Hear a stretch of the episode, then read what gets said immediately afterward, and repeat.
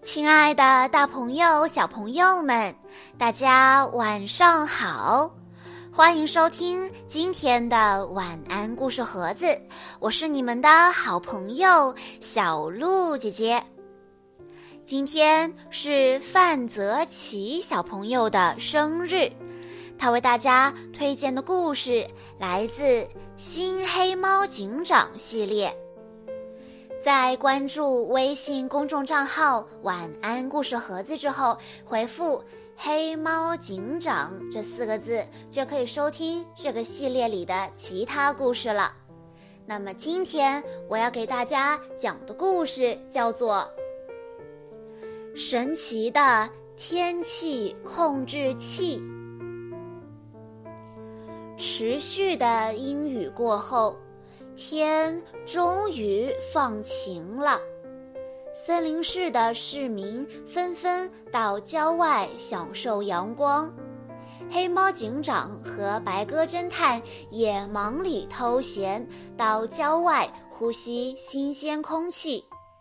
黑猫警长惬意地说：“啊，好久都没有见过这么好的太阳了，真舒坦。”白鸽侦探也笑着说：“可不是嘛，我的心情也好极了。”白鸽侦探话音刚落，天空中的乌云竟然越来越多，整个天空仿佛被巨大的黑布笼罩着。很快。千万颗豆大的雨点毫不留情地从空中砸了下来。黑猫警长望着天空，十分不解地问：“真奇怪，刚刚还是大晴天，怎么转眼就下雨了？”雨还没停，又刮来一阵猛烈的旋风。怒吼着，把白鸽侦探卷到了一棵大树上。被挂在树枝上的白鸽侦探大声呼救。黑猫警长见状，连忙在风中艰难地朝摩托车走去，想取下套在后座上的绳索。黑猫警长利用绳索救下了白鸽侦探。这时，风和雨都停了，可一阵沙尘暴又席卷而来。沙尘暴在森林市整整肆虐了几个小时才停。市民们自觉地走出家门清理沙尘。为了弄清异常天气的起因，黑猫警长分别派白亮和白鸽侦探去气象局和郊外调查取证。白亮回来后报告，气象局没有异常天气的预报数据，并且说未来几天都是晴朗的好天气。黑猫警长刚想仔细询问。白鸽侦探突然从天空坠落下来，他紧闭双眼，神情异常痛苦，身上的羽毛也非常的凌乱。他一定是遇到了什么可怕的事，我们赶快去医院！黑猫警长焦急万分。经过救治，白鸽侦探苏醒过来，他讲述起自己的遭遇。他接到调查任务后，四处查看，并没有发现异常。不过，当它飞向森林市附近的海滨时，突然遇到一阵刺骨的寒风。我正觉得奇怪呢，突然望见远处海面上有一座小岛，小岛寸草不生，只有光秃秃的石头。我想降落下去看个究竟，谁知一只耳那个家伙竟然划着一只小筏子靠近了。白鸽侦探继续讲述着：白亮他不相信那个自己找了很久都找不到的一只耳会出现在森林市附近，但白鸽侦探肯定地说：“就是他。”一只耳，它化成灰我也认得。我正想要看看他上岸要干什么坏事的时候，他竟然一下子从我眼前消失了。一只耳学会了遁地法，这下我们要抓他可就更难了。白亮紧张地说：“黑猫警长明白，其中一定有蹊跷。”白鸽侦探说：“它消失后，我马上落下去，可没找到一点线索。就在我要离开的时候，发生了可怕的事。”白鸽侦探心有余悸。天空中的乌云从四面八方聚集过来，电闪雷鸣，紧接着就刮起巨大的龙卷风，大风夹杂着石头和土块打在我身上，别说飞了，我连站都站不稳。我被打得遍体鳞伤，渐渐体力不支。一阵狂风把我抛进大海，小岛这时也消失了。就在我渐渐失去知觉的危急时刻，几只白海豚出现了，他们把我送回了岸上。讲述完这可怕的经历，白鸽侦探耗尽了力气，再次昏迷过去。黑猫警长连忙叫来医生。白鸽侦探需要多休息。黑猫警长和白亮走出病房。黑猫警长疑惑地说：“奇怪的天气频频出现，到底是怎么回事？难道是一只耳在捣鬼？”白亮，你安排一艘船，我们去找那个奇怪的岛。白亮答道：“是。”黑猫警长带着白亮出发了，他们驾着小船在海上搜寻了很久，也没有看到白鸽侦探描述的那个小岛——灰狼岛、海鸥岛、大象岛、葫芦岛，就是没有一只耳岛啊！白亮一边找一边嘟囔着。他们找了整整一天，仍然一无所获。黑猫警长决定先回去，明天继续寻找。就在他们调转船头朝海岸驶去时，天空中传来奇怪的声响。黑猫警长和白亮发现天上的云层发生了可怕的变化。眨眼间，刚刚还风平浪静的大海变得狂怒起来。浓厚的云层中，雷鸣电闪，仿佛天都要塌下来了。这究竟是怎么回事？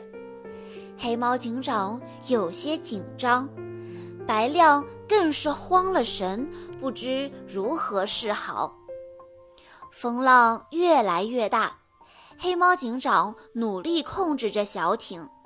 就在这时，不远处出现了一艘轮船，它在巨浪中挣扎着，时隐时现。黑猫警长立刻做出决定：轮船有危险，我们得过去看看。风浪实在是太大了，等黑猫警长费了九牛二虎之力把小艇开到轮船附近时，悲剧已经发生了。黑猫警长开始在海面上搜寻，哪怕只有一个幸存者，也要把他救上来。很快，他们发现不远处有一个落水的人，正抱着一块木板，随着海浪一起一伏。黑猫警长不假思索地把小艇开了过去。风停了，被救的人也慢慢地睁开了眼睛。他茫然地看了看黑猫警长，紧接着仿佛记起了什么事情，恐惧地大叫道：“啊，是海啸！是海啸！大海发怒了！发怒了！”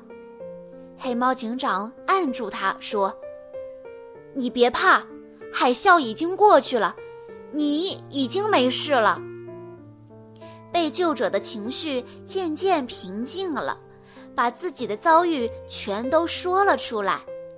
原来他是那艘沉船的船长，很快要靠岸的时候，发现了一座光秃秃的小岛。过了一会儿，奇怪的事情发生了，小岛在大家眼皮子底下消失了。船长说。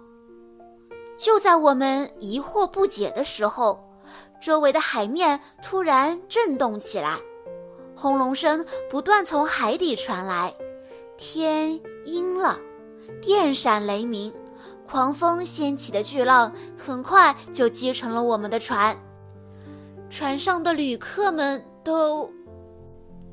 船长说到这里，再也控制不住自己的情绪，大哭起来。黑猫警长觉得船长见到的小岛就是白鸽侦探说的那个小岛，知道里面一定有很大的问题。这时，海水又开始不安地翻动起来，发出轰隆隆的声音。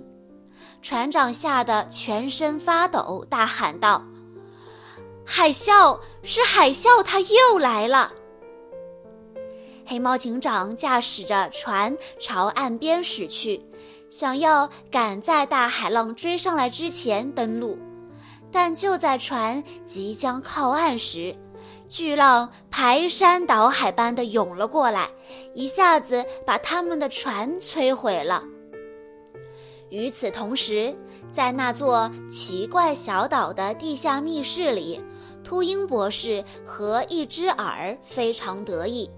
一只耳说：“秃鹰大哥，你发明的这个宝贝可真是太棒了！有了这掌握天气的地图，只要点了哪个地方，再选择相应的天气选项，哪个地方就会发生相应的天气现象。我现在就是老天爷了！”秃鹰博士狂笑道。一只耳兴奋地搓着手说：“快把海啸调到最高强度，让森林市永远都沉没在海底吧！他们竟然敢驱逐我，我现在就让他们瞧瞧老子的厉害！”秃鹰博士阴险地说：“老弟，别心急，怎么能让他们这么快就死呢？”我们每天都用恶劣天气给他们制造麻烦，岂不是更过瘾吗？海水击退后，大难不死的黑猫警长望着宁静的大海，认真思考着什么。这时，不远处传来白亮的喊声：“警长，海岸边有一只搁浅的白海豚。”黑猫警长来到海豚被困的地方，发现情况比自己想象的还要糟糕。他连忙掏出对讲机，通知警察局派一辆小型起重机来。黑猫警长安慰着白海豚说：“别紧张，我这就把你救出来。”不一会儿，带伤工作的白鸽侦探急急忙忙地飞来。他报告说，起重机都被海水浸泡了，没法启动。黑猫警长只能一边想办法，一边命令白亮用海水帮助白海豚淋湿身体。就在黑猫警长一筹莫展的时候，来了一群森林市的市民，他们都是听说白海豚搁浅，特意前来帮忙的。警长，别着急，人多力量大，我们可以齐心协力地把海豚抬回海里去。一名市民安慰黑猫警长和白海豚。在黑猫警长和白亮的指挥下，热心的市民们很快就把白海豚抬回海里。白海豚接触到海水，慢慢地恢复了精神。它兴奋地在海里翻滚着，还不时跃出海面，朝大家欢呼。很快，海里又冒出许多白色的脑袋。这些海豚是特意来迎接他们的家人回归的。真是太谢谢大家了！被救的白海豚真诚地道谢。不用谢，你没事就好。黑猫警长向海豚挥着手说：“频繁的气候灾难过后，森林市恢复了往日的平静，市民们依旧勤劳地建造着自己的家园。”很快就将城市建设的焕然一新，比以前更加美丽了。但黑猫警长的心情就是好不起来，他总觉得有一双黑手在幕后操纵着什么。回到警察局，白鸽侦探迎上来说：“我又去找了一遍，但还是没有发现奇怪的岛屿。”黑猫警长若有所思地点点头，白鸽侦探坐到窗户旁，一阵寒风吹进来，他忍不住打了个喷嚏。黑猫警长也感到了寒意，急忙将窗户紧紧地关上了。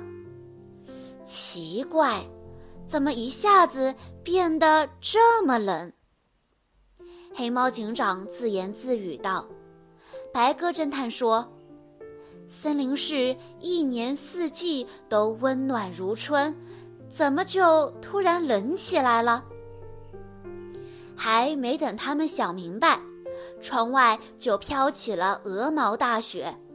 白鸽侦探好奇地问：“警长，天上落下的是什么东西呀？”黑猫警长惊讶地睁大了眼睛。森林市全年的温度都在十五摄氏度以上，从来都没有下过雪。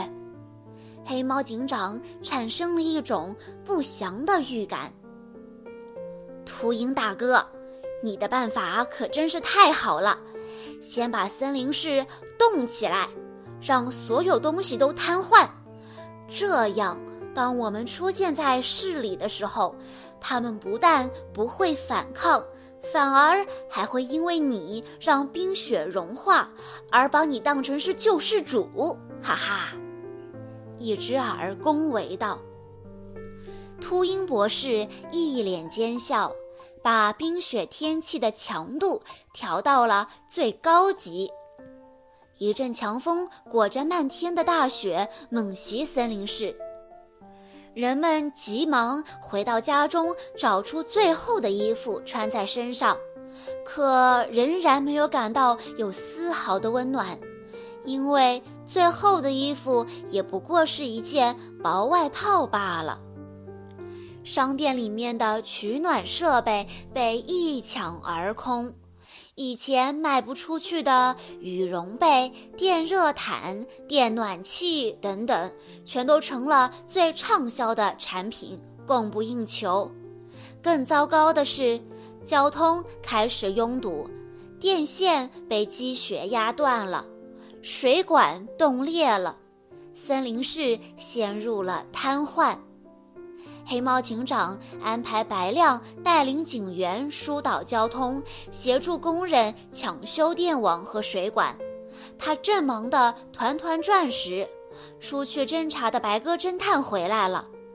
他疑惑不解地说：“警长，森林市以外的地区一点儿都没有受到冷空气的影响。”黑猫警长沉思了一会儿，决定去气象局看看。他们来到气象局的时候，工作人员正在紧张地忙碌着，他们正在测算未来几天的天气。黑猫警长开门见山地问：“这次的恶劣天气是什么原因呢？”局长皱着眉头回答。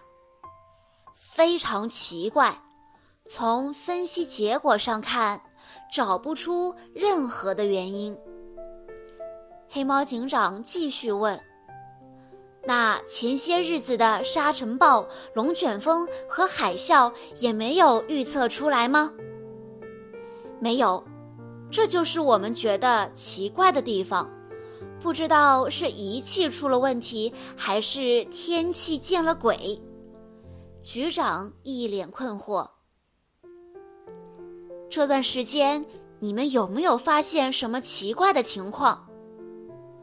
听黑猫警长这么问，大象局长戴起了老花镜。对了，在沙尘暴和海啸发生的时候。我们检测到了一个很奇怪的磁场。这次下雪，我们也检测到了同样的磁场。局长拍着脑袋说：“接过磁场的数据记录，黑猫警长的眼中闪出了光芒。这些恶劣的天气一定和这个磁场有关。”白鸽侦探拿过记录表看了看。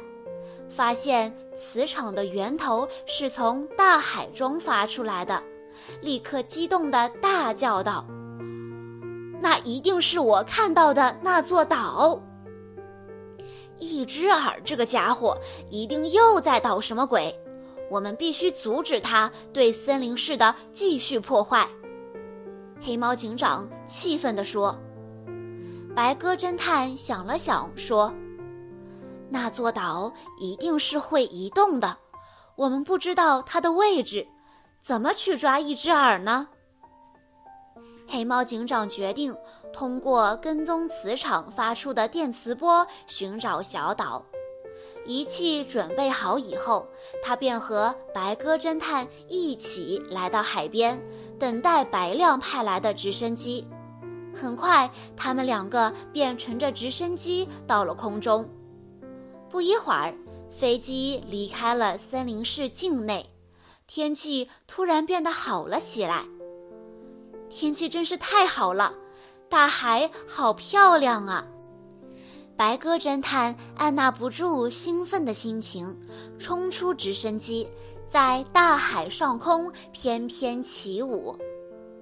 密室里，一只耳和秃鹰发现了黑猫警长的行踪。一只耳激动地说：“哼，想来抓我，得先问问秃鹰大哥答不答应。”秃鹰说：“老弟，放心吧，我一定不会让黑猫警长把你抓走的。现在我就让他们吃点苦头。”秃鹰非常得意地按下龙卷风的按钮。海面上空突然刮起了大风，将直升机吹得东倒西歪。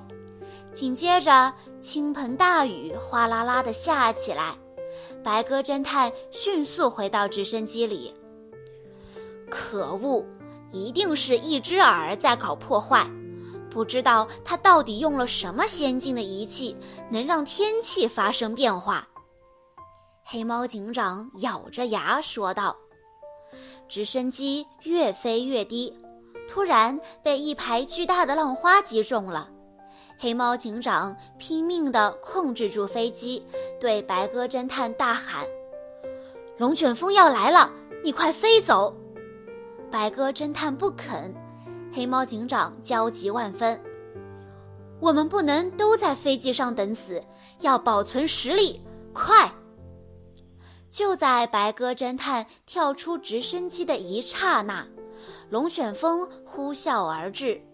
它不但卷起了巨大的海浪，还将直升机也一同卷了进去。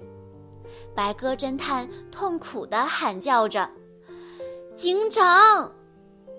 龙卷风的速度很快，一转眼就离开了原来的地方。黑猫警长被抛出机舱，掉进大海。他拼命挣扎，高呼救命，因为他不会游泳。可海面上除了巨大的海浪以外，什么都没有，没有人能够听到他的求救。黑猫警长在海里挣扎了一会儿，渐渐体力不支，失去了知觉，沉入漆黑的海底。啊，黑猫警长死了吗？啊，真是太可惜了。一只耳阴阳怪气地笑着，秃鹰博士在一旁说：“老弟，我可是给你报仇雪恨啦。”一只耳放心地关上屏幕，和秃鹰庆祝胜利去了。他们哪里知道，围在黛西的黑猫警长身旁出现了一个白色的身影。白海豚赶来救援了。白海豚用脑袋顶着黑猫警长，一直把他送到了海岸，将他安置好，然后才转身游走。从龙卷风中逃脱的白鸽侦探正在大海上空来回盘旋，他含着眼泪，不停寻找着黑猫警长的身影。突然，他眼前一亮，一个黑色的身影就躺在不远处的海岸上。他飞快地冲了下去，利用休养的几天时间，黑猫警长认真考虑对策。决定无论如何也要把一只耳抓获归案。这天早上，黑猫警长带着白鸽侦探再次来到海边，海面浮出一艘小潜艇。黑猫警长朝着小潜艇走去，白鸽侦探紧紧地跟在他身后。可恶，黑猫警长竟然没有死！一只耳从电脑屏幕中又看到了威风凛凛的黑猫警长，不由得吓出一身冷汗。秃鹰博士恶狠狠地说：“别怕，这次我要让他死无全尸。”秃鹰博士依次按下龙卷风、海啸、暴雨等按钮，海面上顿时一片混乱。不过，黑猫警长他们乘坐的潜艇是在海底行驶的，所以并没有受到什么影响。黑猫警长让白鸽侦探寻找神秘小岛的方向，白鸽侦探操纵仪器非常熟练，很快就找到了小岛的位置。他兴奋地说：“小岛在东北方，距离这里还有一千米。”黑猫警长加足马力，全速前进。潜艇已经距离小岛非常近了，但黑猫警长发现了问题。他疑惑不解地说：“已经这么近了，怎么就是看不见小岛呢？”白鸽侦探说：“好像有什么东西在干扰，让我们没有办法确定正确的方向。”白鸽侦探觉得在水下靠肉眼看不清小岛的位置，如果在空中就不一样了。他要求去空中侦查，然后把情报传回来。黑猫警长觉得也只剩下这个办法了，便把潜艇升上海面。警长嘱咐道：“一定要小心呐。”很快，白鸽侦探就发现，在距离潜水艇不远的海面上，出现了那座熟悉的小岛。警长，小岛在你正前方五百米处。收到。黑猫警长连忙朝正前方驶去。突然，小岛快速地移动了位置。白鸽侦探连忙报告：“警长。”小岛现在在西边了。小岛不停地变换着位置，白鸽侦探不停地向黑猫警长报告。潜水艇离小岛越来越近，几次尝试后，黑猫警长终于弃艇登岸了。黑猫警长大吼道：“一只耳，我来了，你就等着入狱吧！”见黑猫警长登了岸，一只耳吓坏了。大哥，快想个办法啊！秃鹰连忙制造出一股龙卷风去袭击黑猫警长。龙卷风夹杂着石头和海水朝黑猫警长扑过去。白鸽侦探指着不远处的一个山洞大叫：“警长，那里有个山洞。黑猫警长刚冲进山洞，就听见洞外传来白鸽侦探的呼救声。龙卷风呼啸着从山洞旁边经过，把刚要进洞的白鸽侦探卷走了。黑猫警长抱着头，痛苦万分。都是为了救我，你才，是我害了你呀，白鸽。还没等黑猫警长从悲痛中振作起来，洞口突然被一块大石头堵住了。接着，他脚下的地面开始剧烈地震动起来。很快，地面裂开无数条巨大的口子，海水从裂口中喷射而出。黑猫警长知道，这一定又是一只耳在捣鬼。海水很快把山洞灌满了，黑猫警长绝望地闭上了眼睛。就在这时，黑猫警长突然感觉自己的衣领被轻轻地衔住了，原来是白海豚来救他了。他带着黑猫警长从巨大的裂缝中游出了山洞。白海豚把黑猫警长推到小岛的岸上，并对黑猫警长说：“警长，是一只耳勾结了秃鹰博士，在搞破坏。前些日子森林市的那些恶劣天气，都是他们制造出来的。”警长焦急地问：“那你知道秃鹰博士在什么地方吗？”白海豚点点头。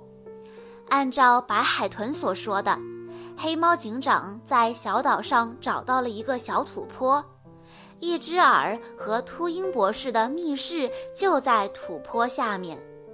黑猫警长准备从这里的下水道进入密室。下水道里非常的昏暗，齐腰深的水温度很低。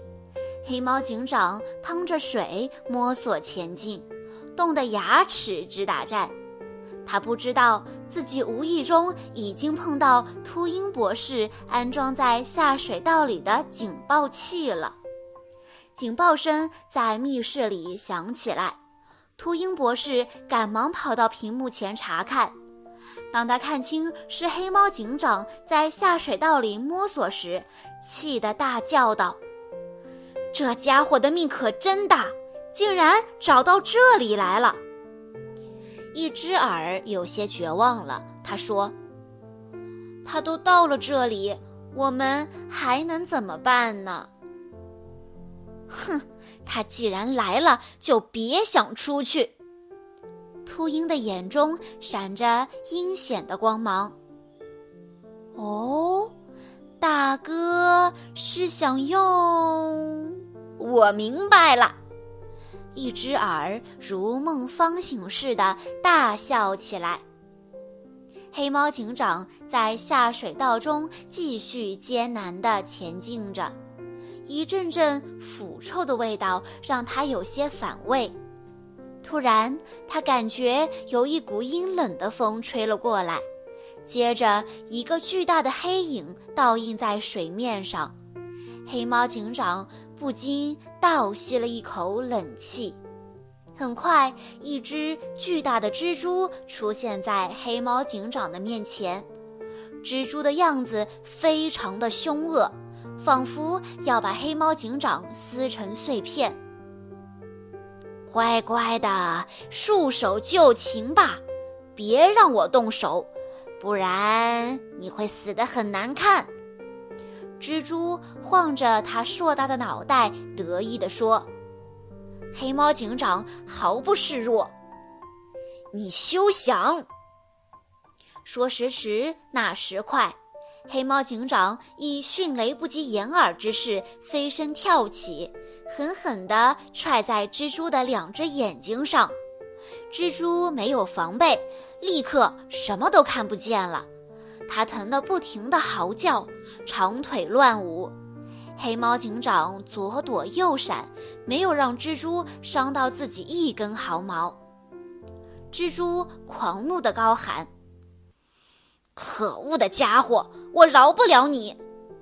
他从嘴里吐出长长的丝线，黑猫警长闪躲不及，被缠得紧紧的，几乎要窒息了。蜘蛛取来一副刀叉，朝黑猫警长爬去。在这千钧一发之际，他们的身后传来一声大喊：“快放了黑猫警长，不然我们就对你不客气了！”原来是几只白海豚游进了下水道。蜘蛛回头一看，心里有些害怕，但仍然装出一副厉害的样子，说：“你们来多管什么闲事啊？真讨厌！”白海豚是海洋里出了名的战士，而且人多势众。蜘蛛不得不把黑猫警长放了，还没等一只耳和秃鹰博士反应过来，黑猫警长已经踢开密室的大门。黑猫警长刚冲进密室，头顶上就落下来一个大铁笼子，把它罩在里面。黑猫警长，你可真沉不住气呀！想不到你也会成为我的阶下囚。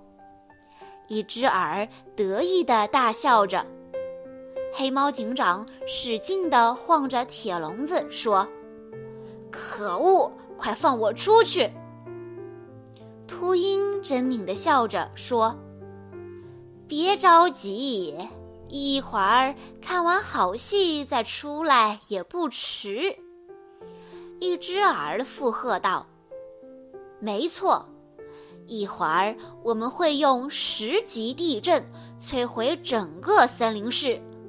你们不让我好过，你们也别想好过。”听了这话，黑猫警长心急如焚，但此刻又无计可施。一只耳和秃鹰博士决定把庆功宴吃完，再来实施摧毁计划，所以离开了密室。就在黑猫警长几乎绝望的时候，白鸽侦探从透气窗飞了进来。我还以为你被龙卷风卷走了，太好了，你没事就好。黑猫警长很激动。白鸽侦探说。我这就去找钥匙，把你放出来。白鸽侦探悄悄地来到一只耳和秃鹰博士吃饭的房间外面，发现钥匙就在一只耳的脖子上挂着呢。白鸽侦探蹑手蹑脚地走到一只耳身边，轻轻地取下他脖子上挂着的钥匙。一只耳和秃鹰已经喝得大醉。根本就不知道有人进来，钥匙很顺利的就拿到了。白鸽侦探连忙朝密室跑去，他兴奋极了，根本就没有注意到一个黑影正晃晃悠悠地跟在他身后，那正是秃鹰博士。警长，警长，钥匙取到了！白鸽侦探晃着手中的钥匙喊道。这时，黑猫警长紧张的大叫一声：“小心你的身后！”在被秃鹰击晕的一刹那，白鸽侦探奋力将钥匙抛给了黑猫警长。黑猫警长捡起钥匙，打开笼子，径直向秃鹰扑过去。一场面对面的徒手交锋，眼看就要开始了。秃鹰掏出一把手枪，黑猫警长身手敏捷，秃鹰博士把子弹都打光了，也没有伤到他半根毫毛。黑猫警长警告他说：“我看你还是投降吧。”秃鹰再次狂笑起来：“就算你抓了我，森林市也难逃厄运。